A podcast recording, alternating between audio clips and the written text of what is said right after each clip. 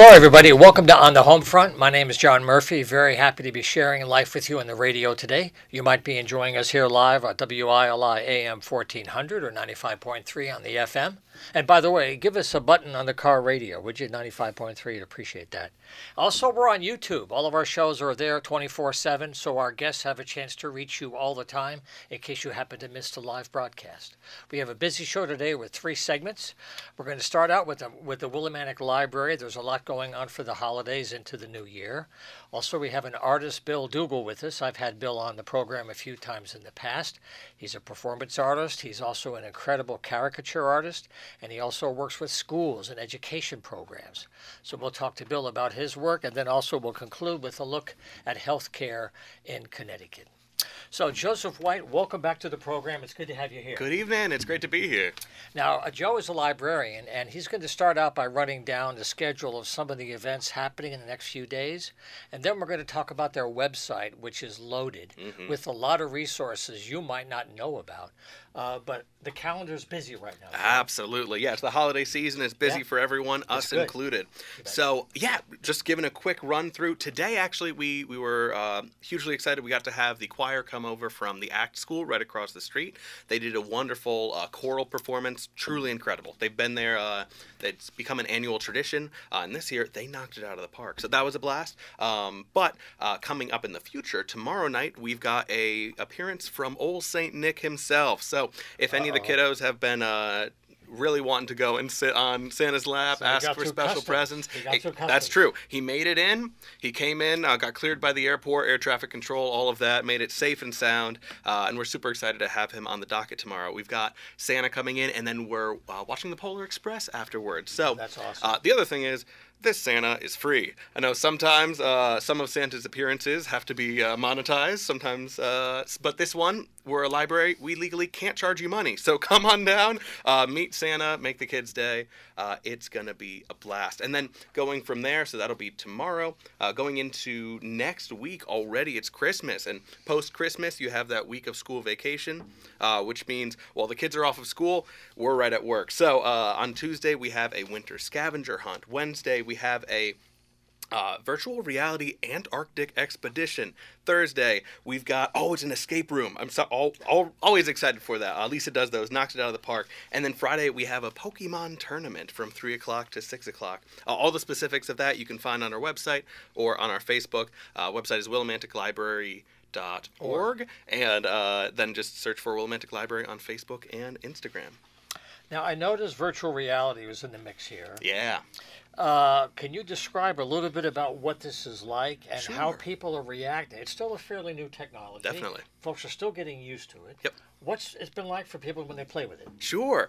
Um, it's fun to see how quickly uh, your brain sort of adjusts uh, because because it's uh, both auditory, like you're getting the sound, you're getting the visuals. Wherever your head turns, you see uh, very quickly. It does a really good job of tricking your mind to thinking you're actually in the Arctic. Uh, and then we start throwing snowballs at you, and then it really gets no, we're not that, we're not doing that. Uh, but no, it, it's a lot of fun, especially for Actually, they do. Yeah. They don't tell you. They don't tell you. especially for uh, for uh, younger kiddos jumping in. It's fun to see like uh, their, like their their minds are blown by by how incredible it is, and even me too. Um, all the experiences are are wild, and it's a good way to just get exposed to uh, to different things that you might not in your normal life, like going to Antarctica. So Indeed, indeed. All right, so these are some of the events, and if you go to the website, you can keep track all the way throughout the year. Uh, one thing I wanted to ask about is the library is an incredible resource. You may think it's easy to, you know, cruise the world on your laptop and go to Wiki and go to Google and do the searching, but sometimes you've got to be specific and really drill down. And there's some databases and research supports that usually schools have to pay a fortune Yeah. for, so faculty and students could access it. If you have a topic and you're trying to really get down, so can you talk a little bit about what's available to help people with their own personal research? Absolutely. Yeah. Yeah. The the resources available through our website is it's truly astounding. Um, I, I wish I had a list of all the specific ones in front of me, but it's everything huge. from uh, services that help you learn languages. That, that's Mango languages there. Um, there's all sorts of databases. One of my favorite personally is the uh, uh, let's see, I believe it's through America News is technically what it is, but uh, you can see uh, articles from newspapers across the country, including the Chronicle, going back a hundred years. Oh, fantastic. So uh, a lot of times it's a huge resource for me when someone calls in and is asking, I had a relative who used to live in Willimantic and they were at this address. Do you have any information on them? Being able to go in and just search names, search addresses, search Yeah. times. You can set the parameters. That's a huge one and really, really fun for that personal historic research and for local historians looking to uh, grab some more information. Yeah. And then how about specialized publications like somebody may have a hobby or they might be working in a field and you get mm-hmm. journals and sometimes your employer provides them, but they mm-hmm. can be very pricey. Yeah, definitely. A- And I wonder how how much that can work into the mix that you have Cool. according to certain larger databases. Yeah. Yep. Um, like I said, I, I don't have the specific ones in Right. front of me, but uh, in general, yeah, there's all sorts of different uh, learning resources on there. Uh, there are, if you need to do specific trainings for a job, or even if you're just prepping for a job interview, LinkedIn Learning has access to thousands of different courses uh, taught by professionals uh, to do a really good job of introducing you uh, to a concept and working you through, so that when you talk about it, you can sound like you know what you're talking about because you do.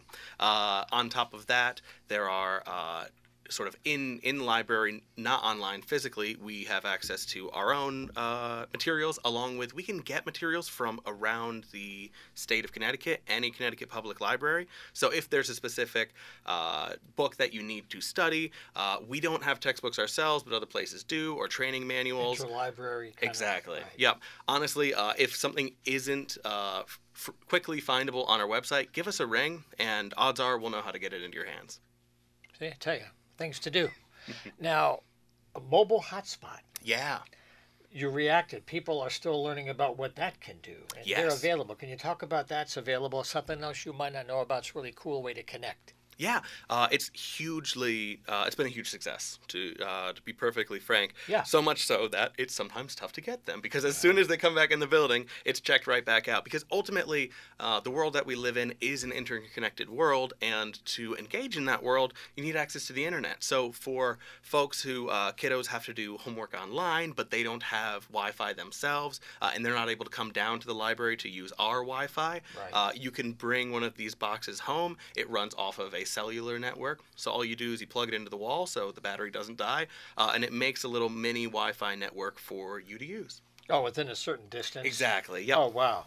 So then your kids can do homework. If you have, for example, you have a bad broadband connection, Mhm. or you have a problem and your service is going to take a week and a half, that yeah. kind of thing, right? Exactly. Or like when a storm rips through and you lose your internet access, Oh, that can be a huge resource as well. Like two days ago. Yes. Right? wow, that's incredible. Mobile hotspots. That's awesome.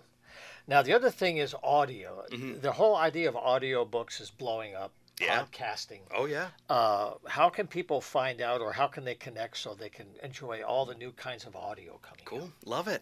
Yeah, so uh, we have an audiobook collection in house. That's the physical CDs. So if you have a car that still has a CD player on it, and you're planning a drive up to I don't know Albany to to see the family for the holidays, uh, and you want to fill that time, that's a great way to do it. On top of that, uh, we also have uh, a couple of apps that you can access just using your library card, 100% free.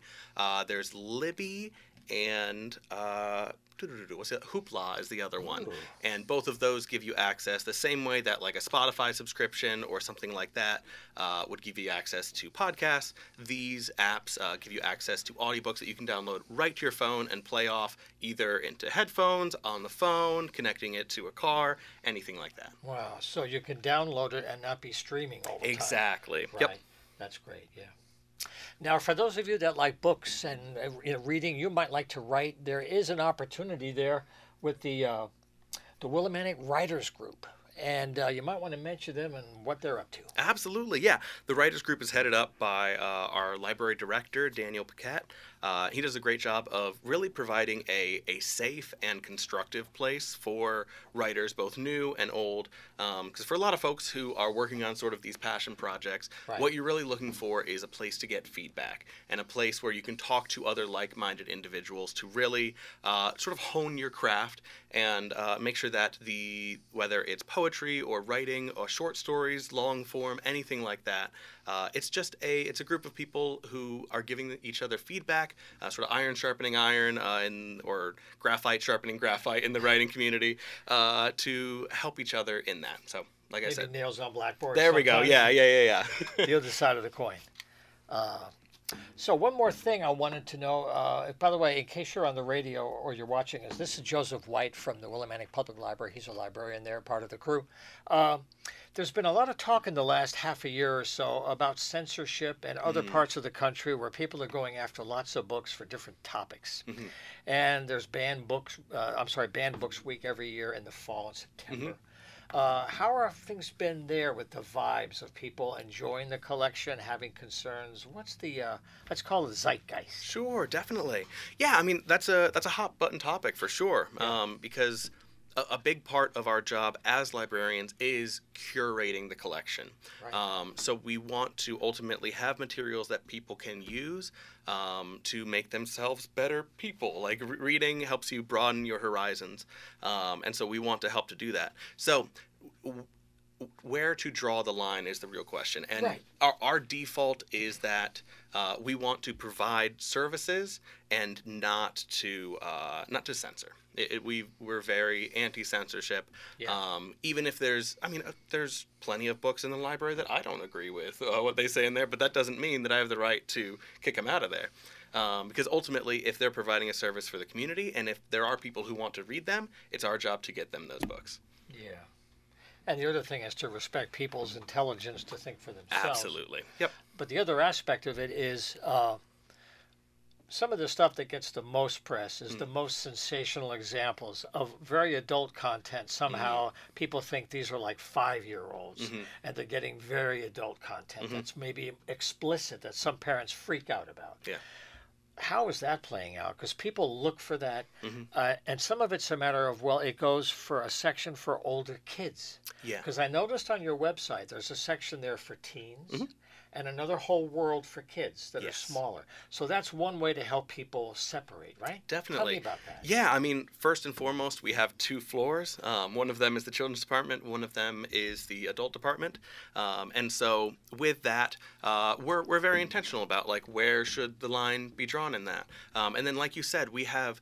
Uh, basically different sections that are for different ages. So we have starting off with picture books, going up to uh, like juvenile, like very basic readers, going to uh, kind of more short story version of things, then going. Uh, I think there's a couple of steps in there I might be skipping, but eventually getting to like the young adult section. Tweens. yeah, there we are, and Young then adult YA. Yep, Right, yep. right. Uh, and then, uh, uh, then you go downstairs, and that's the everything else, all the uh, I don't know biographies of John Adams and all that fun stuff. Um, but yeah, so that's that's one way that uh, we want to basically give you the ability to know what your kids are reading and provide a very uh, a very solid uh, sort of transition that as your child is learning and growing they always have another step that they can go to. Uh, of course with the the parents uh, input and with with all of that You know, this kind of brings me back to the 1980s when there was a whole flap in the music industry over uh, heavy metal and rock and roll, mm, and mm-hmm. Frank Zappa testified in Congress, and Dee Snider and John Denver, and the. Yeah, on the surface, it was about helping parents identify adult material that's not meant for their kids, right? Yeah. And so I always had the idea that a proactive parent would be their own protector mm-hmm. so that they're responsible. And if Junior sees something in a library shelf, well, you stay with them, and that Yeah. might not be for them. But then it's a choice, right? definitely And this is where it gets personal, and this is where people in your field put their jobs on the line. It gets difficult. You want to respect people's feelings. yeah Uh, some people that are very religious can be very strong about these things. Mm-hmm. Uh, have you noticed any issues in the state, though, when you talk to partners? Because Mm. this is a network of its own around the state. Have you heard of any uh, challenges or things of that nature? Yeah, I mean, there are definitely individuals who take it upon themselves Sure. to uh, to find books that they don't like, Absolutely. and check them out on their library cards, and uh, never bring them back. So uh, that's Oh, really? that's happened to us a few times. Um, we had one person who went through and took out a number of uh, like LGBTQ, uh, IA plus. Uh, sort of literature in our children's department. That was a few years back, Right. uh, and sort of just disappeared it. Um, and well, now his library card is uh, locked up until he gets us those books back, which I, I don't think he will.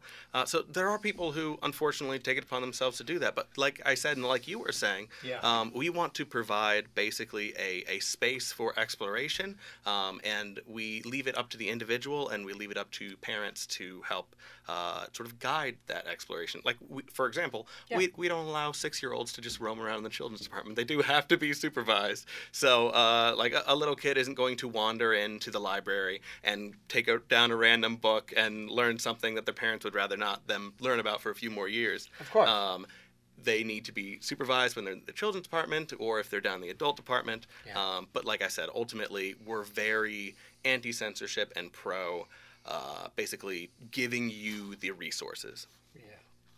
Well, we're very fortunate in our small state to have so many great libraries, and one of them is the Willimantic Public Library right here, 905 Main Street, where these folks hang out all the time.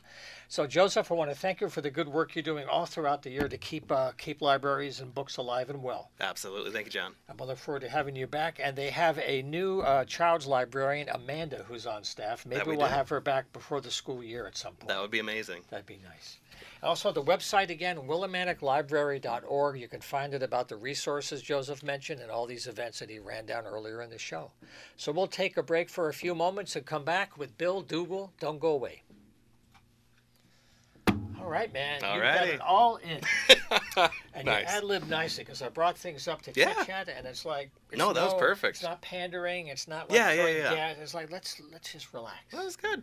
I appreciate it. Yeah, and I'm glad you brought up the idea of somebody, God damn it, taking the books and not bringing Yeah. them back. That's so ill. Yep. It's so uh, ill. It's, Yeah. it's just wasting money. Well, I mean, that's a we- short-term victory, and you're still we bought the losing, books right pal. back. Yeah, Yeah. it's like, and now we can't have as many books because you, you stole mine. But, but that's that. But again, thank you. And thank you. You're welcome. Okay, Bill, come on in, buddy. Time to get back in the saddle again. Right. Did you do Wayne already? Wayno? Yeah, I think it was uh, Was it around Thanksgiving? months ago. Okay, yeah, I because we traded notes about that. All right. So is it dougallart.com? Is that still, or is it dougallart.org? Yep. Tom. Yep, you got it. Okay. All right. So, I guess the main thing since we spoke last in this year is the videos. That's the since the summertime. I've seen some of your posts. You've been very active. Well, actually, sometimes on Facebook you're really creative. You put stuff out there and then you're quiet for a while. I've seen some stuff, but uh, I guess these packages are the main things. Uh, yep. I don't. I don't want to talk too much about the video. It's mainly the music releases. Sure. Although the music releases are going to be music videos in the video series when the video series is done. Oh, So they're related. But, but this is. But the music issues that just Yeah. got up on all the streaming uh, services.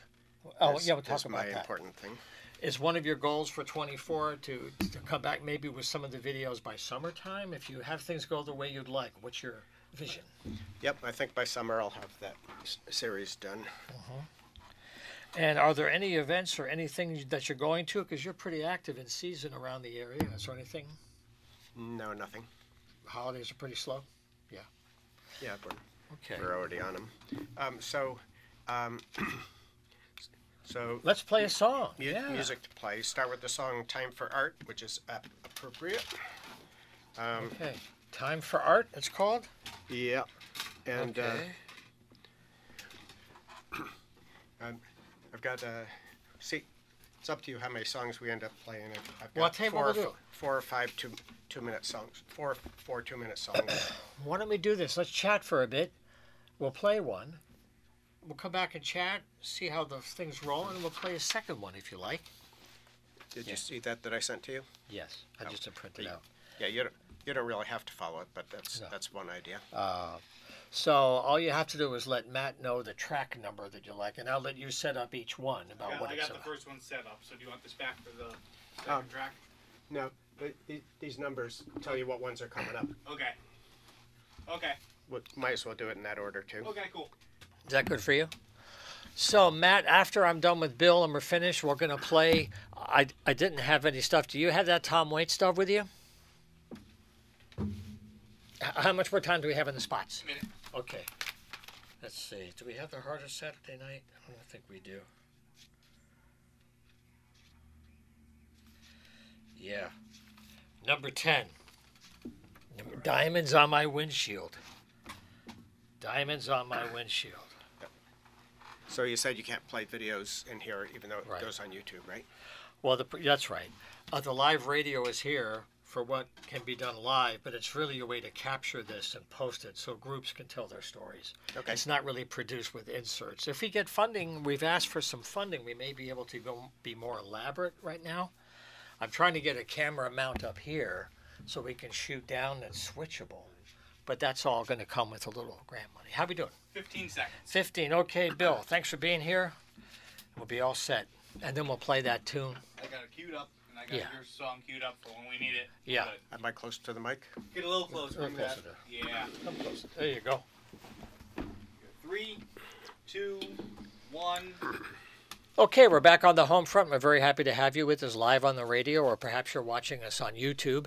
If if you go to the WILI YouTube channel, all the five o'clock shows have their own playlists, so you can always catch their shows live, which is what we're doing now. It's the most fun for us. But the idea is to give our guests a chance to reach you anytime on your phone, on any device. So the idea is if you go to the WILI radio channel on YouTube, you get all the shows anytime. I'm very happy to share the studio again with Bill Dougal. I've had him on several times over the years. He's a very talented artist in our region. He does incredible caricatures. He produces educational materials for children. He's a musician, a performance artist. Uh, he wears many hats, and I'm happy to share the stage with him uh, as we bring the year to a close. So, Bill, first of all, congratulations on making it through another year, 2023. Ah, thanks. Glad to be here. And glad you're here. Uh, I was thinking about the fact that you, it, it's great that we have an interviewer that uh, keeps up on the culture and is interested enough to talk to people like me. I appreciate it. Well, thank you. It's mutual. That's why you're here, in fact, and that's why they're there. They're looking for this connection. We try to do our part. Now, part of why Bill is here is he's prepared some incredible entertainment with music and writing and creativity for children. And we're going to play some in a little while, and we're going to talk a little bit. But maybe, Bill, you could talk a bit about uh, uh, this project because you've been working with kids for a long time in schools around the state. Uh, what led you to want to create some real takeaways like this? Well, um, yeah, I've done some teaching, but I've collected. Uh, I'm mainly an artist, not as opposed to a teacher. I teach a bit, teach here and there, but uh, being an artist, I've been in all facets of art. I, I worked at ad agencies as an art director. I've done every media at art school. They had, they didn't let us pick a major. They said be 2D or 3D. So I just I could take I did a little bit of everything printmaking, sculpture, and painting, and I got exposed to all those and had the experience of them. I think that other people should as well. And uh, I've been a professional illustrator and caricaturist and teacher, and I've learned learned some things along the way, and I like to share them. Indeed. Uh, Cowboy Billy is is one of Bill's incarnations. Is a character that that appears periodically. That's a different hat. I know, I know. Uh, and also, you know, uh, you know, the pony is inside. It's too cold to leave the pony outside, so it, it's here in the lobby. Hi. You know, all respect to the ponies. Uh, but what was it that led you to actually transform your art into caricature? That's a very specialized area because if you sit down with Bill and give him 10, 15 minutes, it's amazing how he can do something that will startle you. And somehow he's got a piece of your face that everything else is all around it, but there's something there that's you. Uh, and that's a specialty. What was your focus to do that kind of art compared to other kinds of regular portraits, that kind of stuff?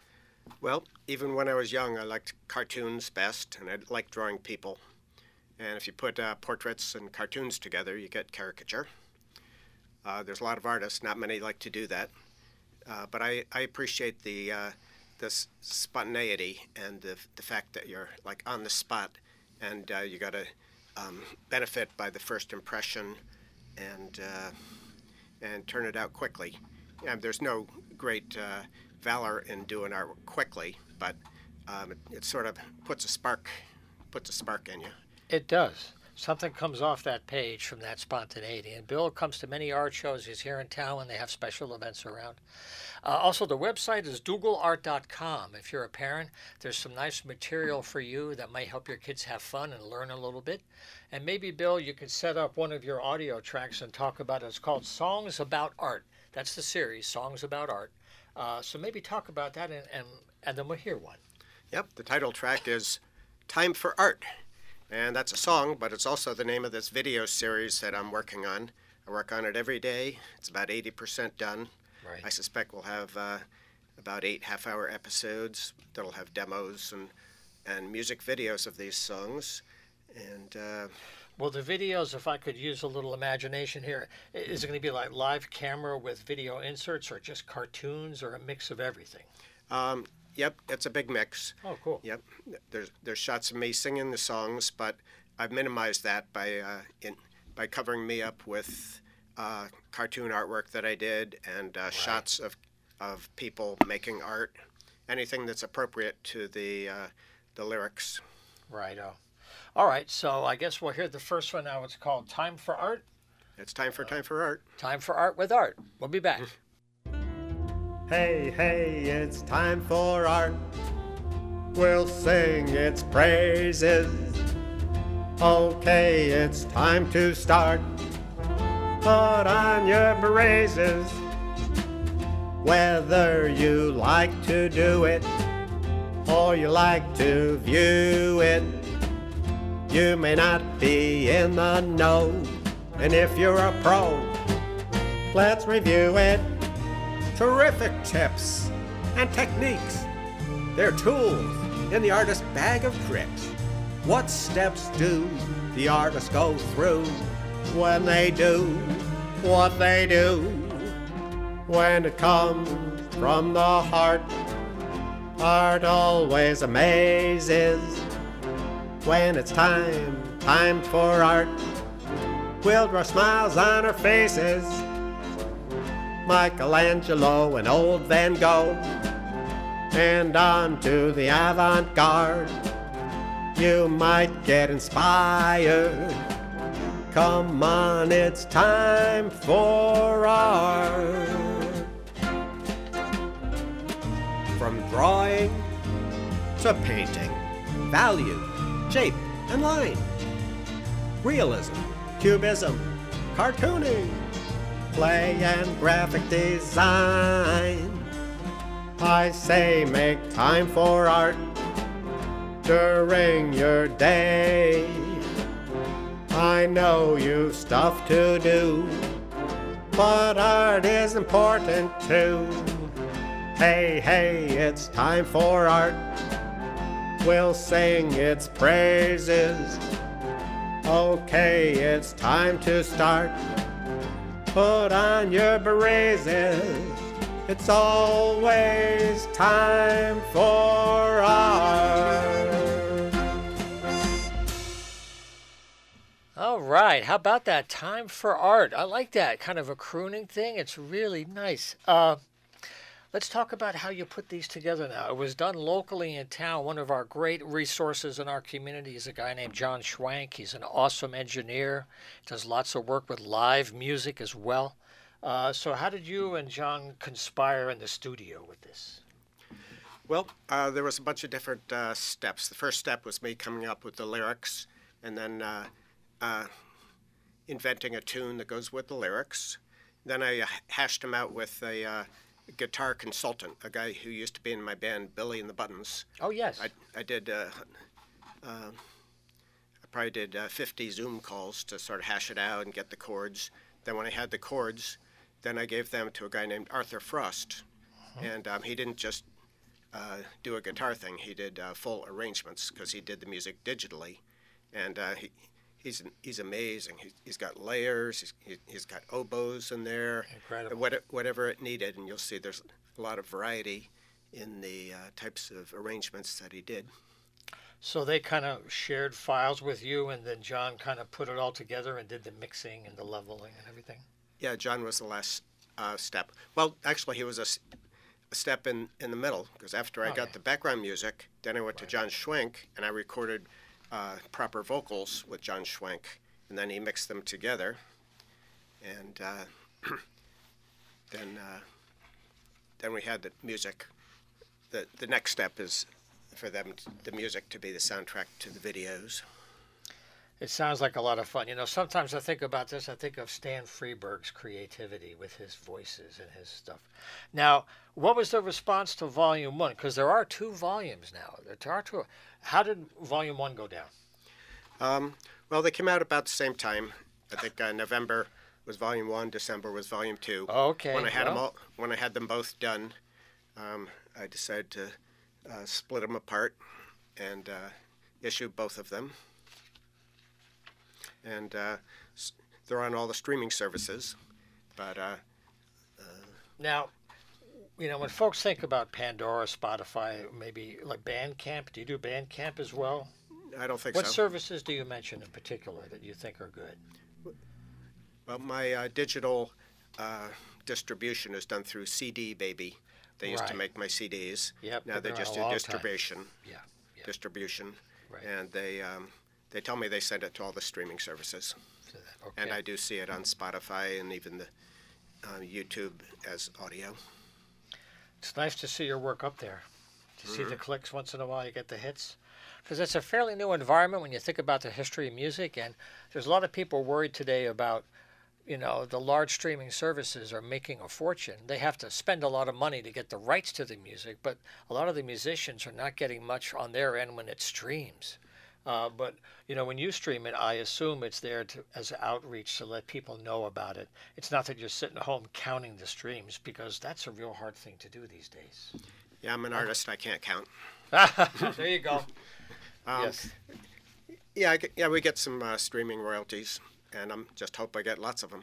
Yes, indeed. All right, so we're going to do another song to give another example. This one is called Painting. So we'll take it away. Bill Dougal, again, it's called Painting. Enjoy. Yeah, we all love painting. Yeah, we all love painting.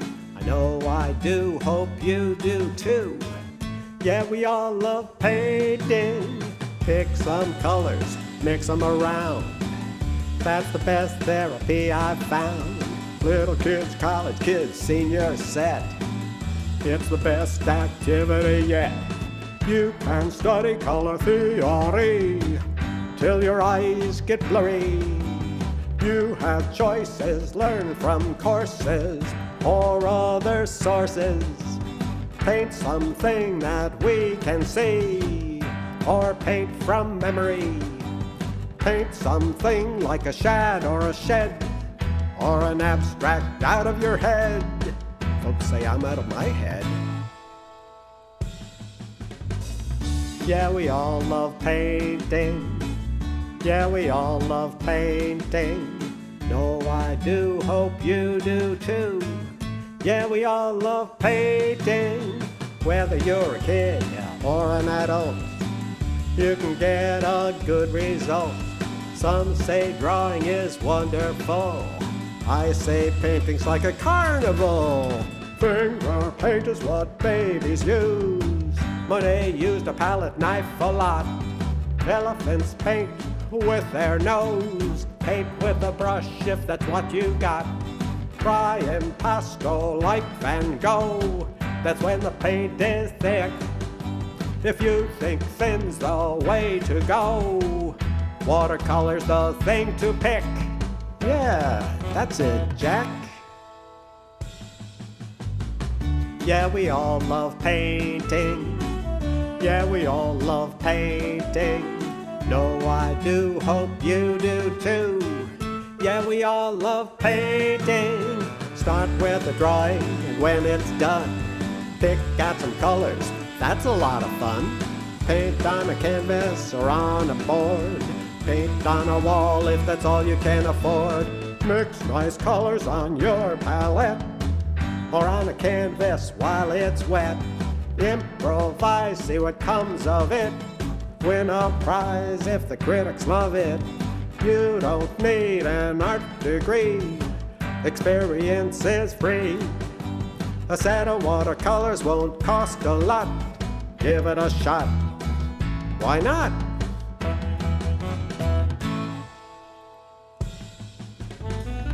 Yeah, we all love painting. Yeah, we all love painting. Yeah, we all love painting. Yeah, we all love painting. Some say my paintings are just pigments of my imagination. What do we all love?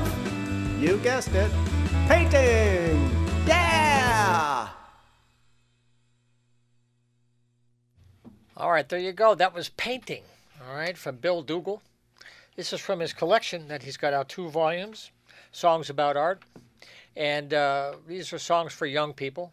So, Bill, when you have the white page with no table of contents yet, what do you drill down to come up with topics when you're trying to relate to a younger audience with animation and music? Uh, how do you put stories together that, that they can get a handle on? Um, well, I want to cover a lot of bases regarding art. You know, I don't want it just to be about one type of thing. So I'll say, oh, drawing's one of the most important things about art. I think it's the backbone of, of art.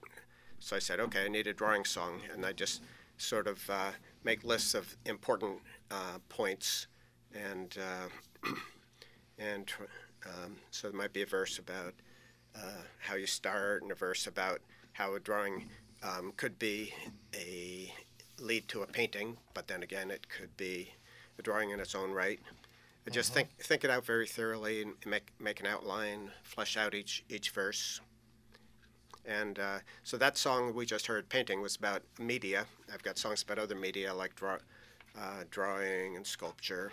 I've got some songs that are inspirational, like "You can do art" type of messages, and some that are uh, If I was a parent with a little one, what do you think?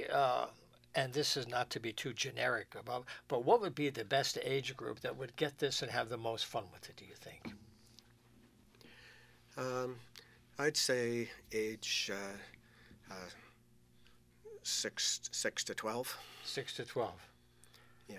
So what does that mean? If I enjoy, you know, here I am. I'm in the AARP generation.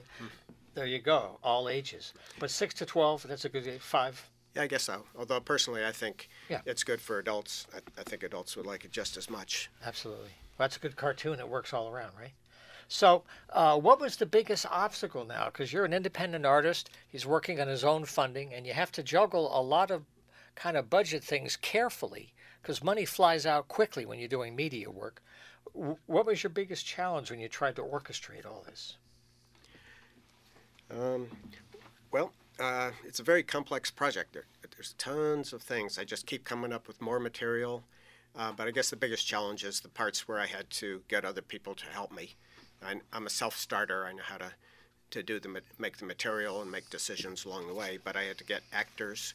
It was very hard to get actors and um, Yeah. ki- kids. I did a, a shoot down at the library. So, so the people that had to help me were um, actors, um, uh, Arthur Frost with the music, John Schwenk with the um, engineering, and Brian Ballas with the video. All right.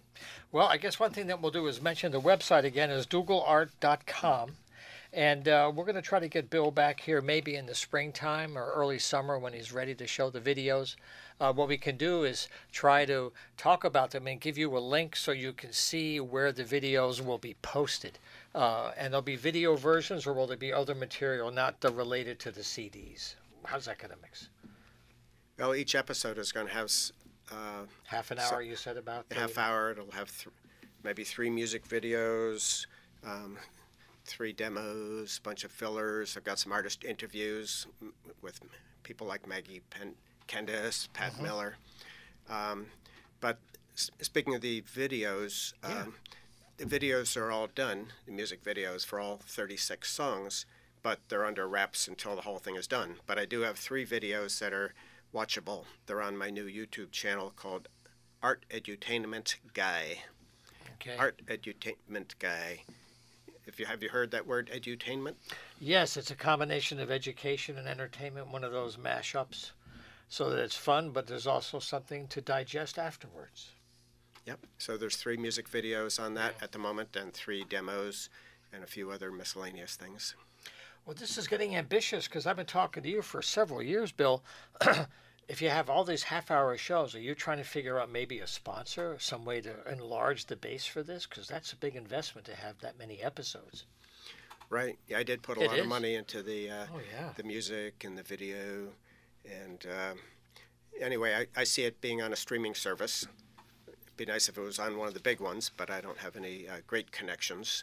But um, e- even if I don't get that, I'm going to put it on Amazon, Amazon for streaming. My other series, Hatful of Fun, uh, is on is on Amazon streaming.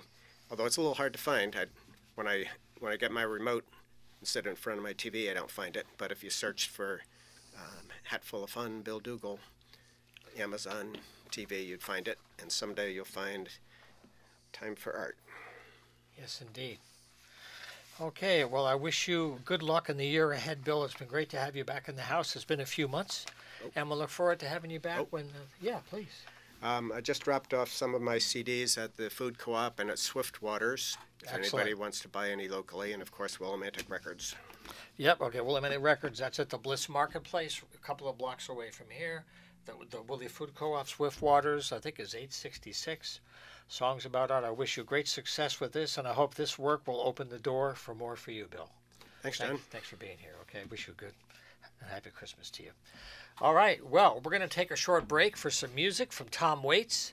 This is from one of his early, early recordings. Uh, in his early days when he was making the transition from being kind of a singer songwriter in the folk roots, integrating blues, getting very into jazz, and very much into beat poetry. This one's a classic one. Think about driving on a rainy night in Main Street, Willimantic, and the rain is on the window blasting. The song is called Diamonds on My Windshield.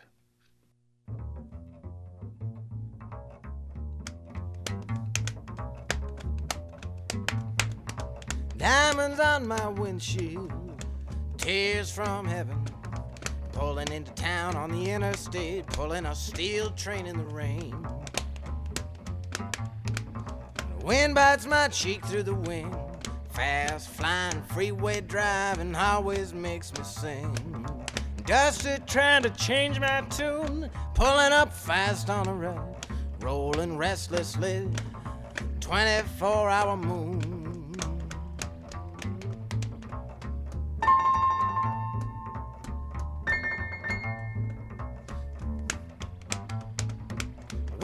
Wisconsin hiker with a cue ball head, wishing he's home in a Wisconsin bed. 15 feet of snow in the east, colder than a well digger's ass. And Oceanside, it ends a ride, San Clemente coming up. Sunday desperado slip by, check station closed, and you cruise by with a driver. Orange driving, neon building, theaters filling to the brim. Slave girls in Hotspur, bucket full of sin.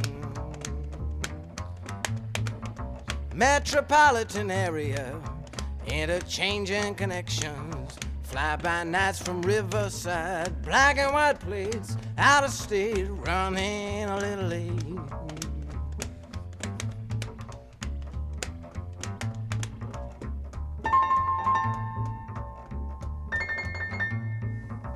Sailor's jacket for the fast lane. 101, don't miss it. Rolling hills of concrete fields, broken line on your mind. The eights go east and the fives go north, and the merging exits back and forth. See a sign, you cross the line, signal with a blink. Radio's gone off the air, and it gives you time to think. You ease it out and you creep across intersection lights for sauce. Hear the rumble as you fumble for a cigarette. Blazing through the neon jungle, remember someone that you met. One more block, the engine talks and whispers home at last.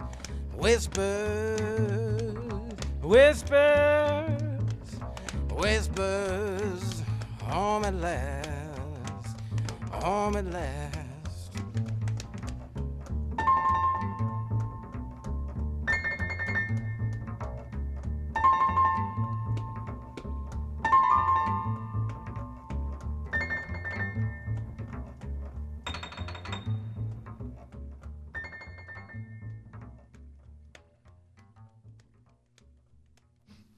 Okay, hope you enjoyed that. That was Tom Waits with Diamonds on My Windshield.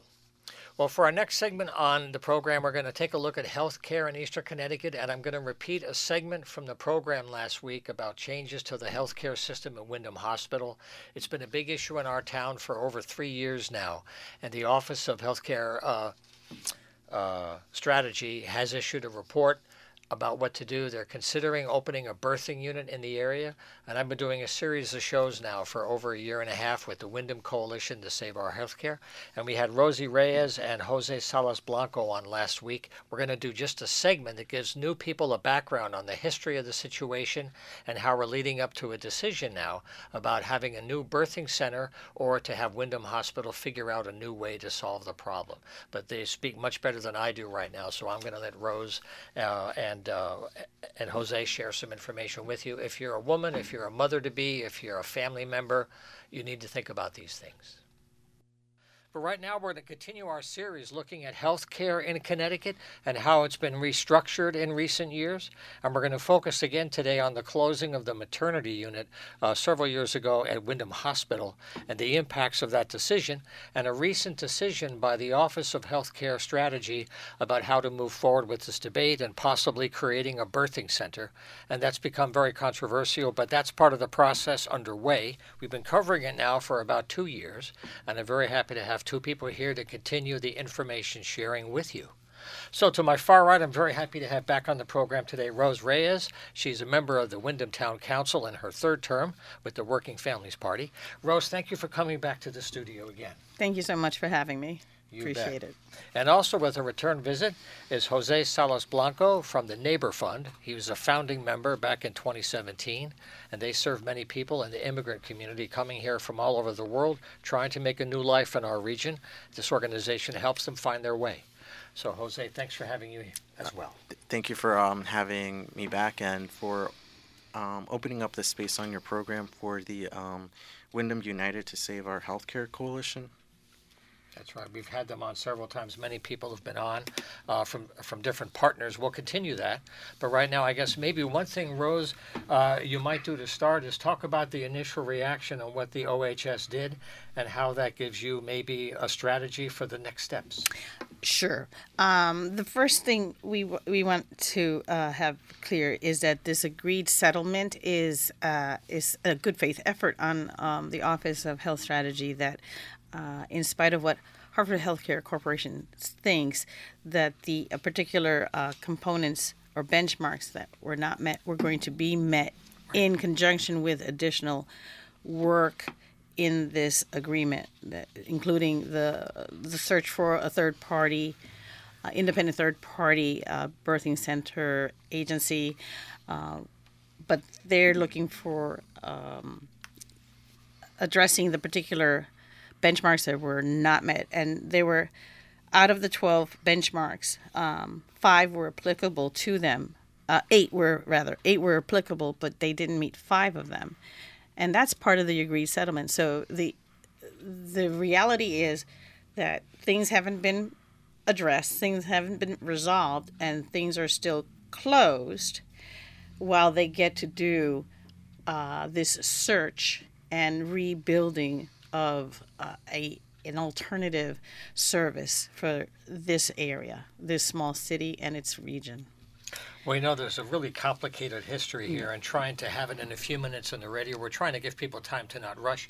But from what I read from some material that Susan Johnson shared and some other people on the web, uh, the hospital was allowed to wait about closing or not, and the idea of a birthing center as an alternative is being offered. And they're going to say, we'll see if this is possible and if it meets the need, and then we'll decide. Exactly. Okay, so we're still in between these options. Exactly. In other words, we still don't have a viable uh, labor and delivery unit, and our our our delivering individuals will be either uh, transported or they will self-transport to the to local uh, local closest, which is at least 30 minutes away, given that it's only one route available to get to uh, Backus Norwich and Manchester. Manchester Hospital. That's right. Jose, your thoughts? Um, I think um, the the issues that as a coalition we have raised either as um, um, individuals advocating for equitable access and uh, to healthcare, or as nonprofits too, local nonprofits here in town, um, those issues remain. Um, whether it's language barriers or um, people in our community already facing um, the barrier of having transportation That's right, um, yeah. available to them, even though there are things in place, uh, programs in place to kind of help. Uh, it's it's not really um, it's not really the the best uh, option for the people in our community.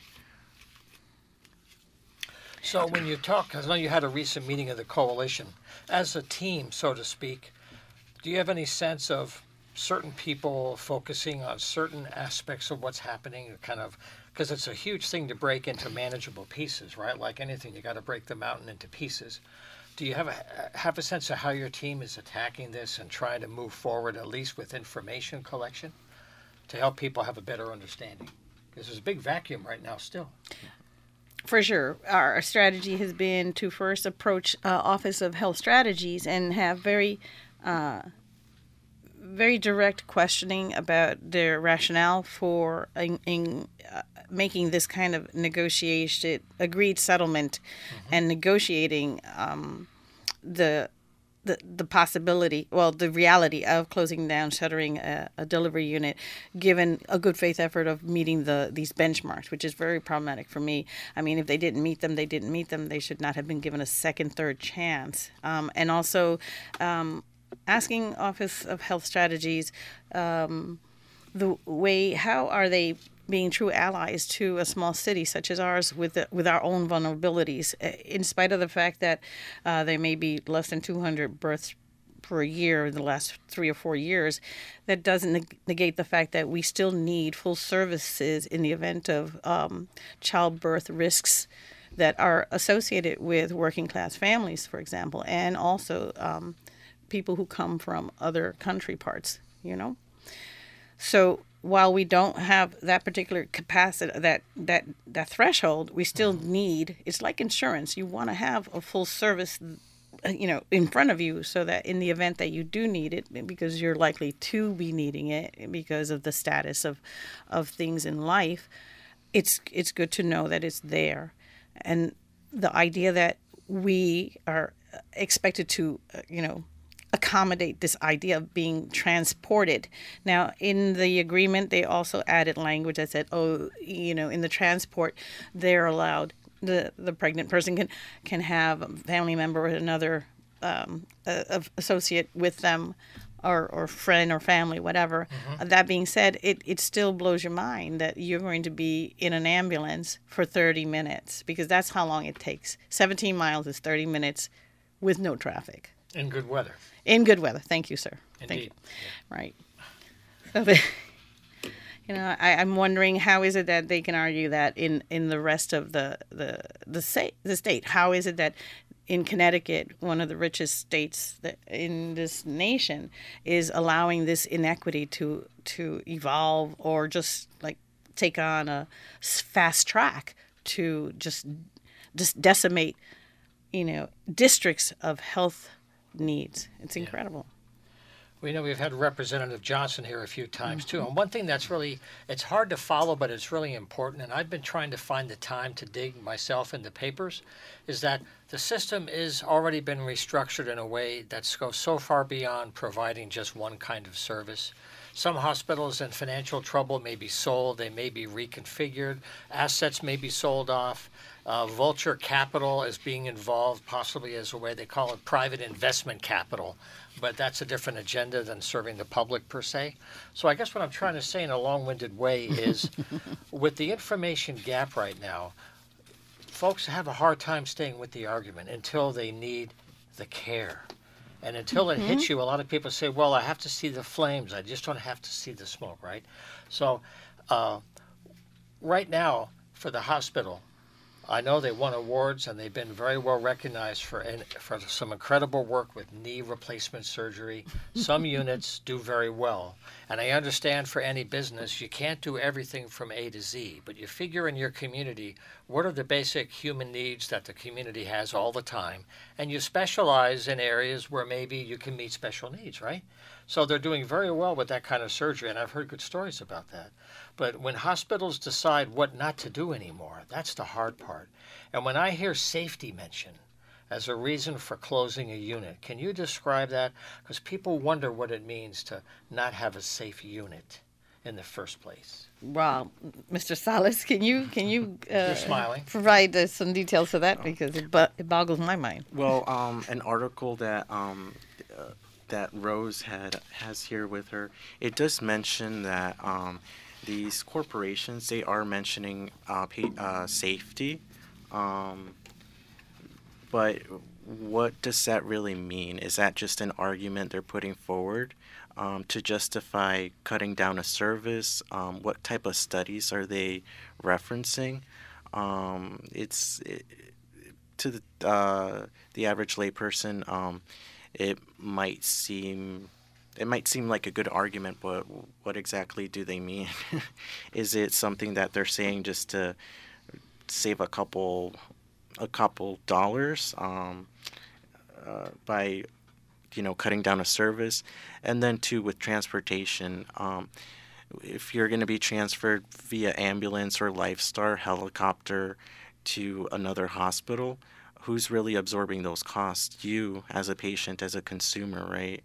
Um, so yeah, it's Yeah, it your impacts our insurance if you're pockets lucky, too. right? Yeah, Yeah, the helicopter rides are quite pricey from what I hear. yeah. Uh, So there was a professor in- of public health s- policy at the University of Minnesota who was interviewed by the Connecticut Mirror in 2021, and and she pretty much said that she didn't understand the relationship between patient safety and birth val- uh, birth volume. She she didn't see the correlation, which is the argument, one of the first front argument that HHC, Hartford Healthcare Corporation, Right. is, is arguing for. Um, and and here's her quote: "The work that we've done looking at relationship between birth volume and quality of care in rural hospitals has shown a mixed bag. There are a lot of ways in which low risk childbirth is very well done in low birth volume settings. So it it doesn't." It- doesn't warrant this argument, but it's the new word that um, corporations, healthcare corporations, are using to scare you into thinking that you can you should let them do this plan, which is shrinking of services. Yeah, this has come up in some of the press coverage since the OHS decision, and I know the idea of defining safety. You know, in all good faith, the companies that own these businesses they have to define safety so we understand. If you have a concern, help us understand what that means. If it's how many people per bed, how many doctors per patient, you know, what's your formulas? And the more they explain, the more people will at least have a better understanding. Because right now, it seems to me it's still just not enough to be clear on and that makes it harder to move ahead. The other question is the process that has been set up to explore this option of a birthing center. When they set that up, did they give them uh, a timetable to get the job done? Because people have been waiting for years. With all good intention, some idea, of well, let's get this done by blank. I did not. I did not catch that. Did you, Jose? I mean, I was looking at the uh, at the actually agreed uh, settlement. Uh, I want to mention the contract. Connecticut Mirror is an online news source that's really good. They've been covering this. Yeah. And they've been also covering tenant unions, which is another show we're doing. So They they'll have- have a lot of Is information. it 30 days they need to report out? Um, it, it says here um, in the uh, settlement, it's uh, one of the points. It says commencing on one year from the date of this agreed settlement, Windham will report to OHS annually for three years of the following: oh yeah. the number of birthing people from uh, WWHC who deliver it each year, the hospitals at which these individuals deliver, the method of transportation to slash from the hospital for these individuals and their support persons, patients, socio socio-demographic information including language, ethnicity, race, and age, and payer mix. Um, so we as a coalition too believe that this information should already be had. Uh, one of those main reasons is the last birth, I believe, um, that occurred here in Windham was in June of 2020. It's been three years since then. So one would imagine that this information should already be at the um, disposal of uh, of this corporation, right? Of this health cor- health corporation. Um, so that also leaves us wondering um, why wasn't this information received beforehand, before the settlement? Well, let me take a break right now. In case you've just joined us, we're talking about health care in Eastern Connecticut with Rose Reyes and Jose Salas Blanco. We'll take a short break for a couple of messages and we'll come right back. Please stay with us. Okay, we're back here live on the home front this afternoon. Also, what you've been listening to is from last week's program focusing on healthcare in Eastern Connecticut. We'll continue this conversation next week with other new guests. And the second part of our conversation is about what's going to happen in December and January forward about the about the researching of the feasibility of a birthing unit, how will it be set up, how will it be staffed and paid for. So that's part of the process and the people that we were talking to will will be on the next segment and they'll update the conversation and we'll track it all year. We'll also stay on top of the issue with tenant unions in the region as well. So I'm way over time this week. Thank you very much, Matt, for the extra time. We'll see you next week here on the home front. In the meantime, happy holidays, however you celebrate them. We send you our best, and we'll see you next time. Take care.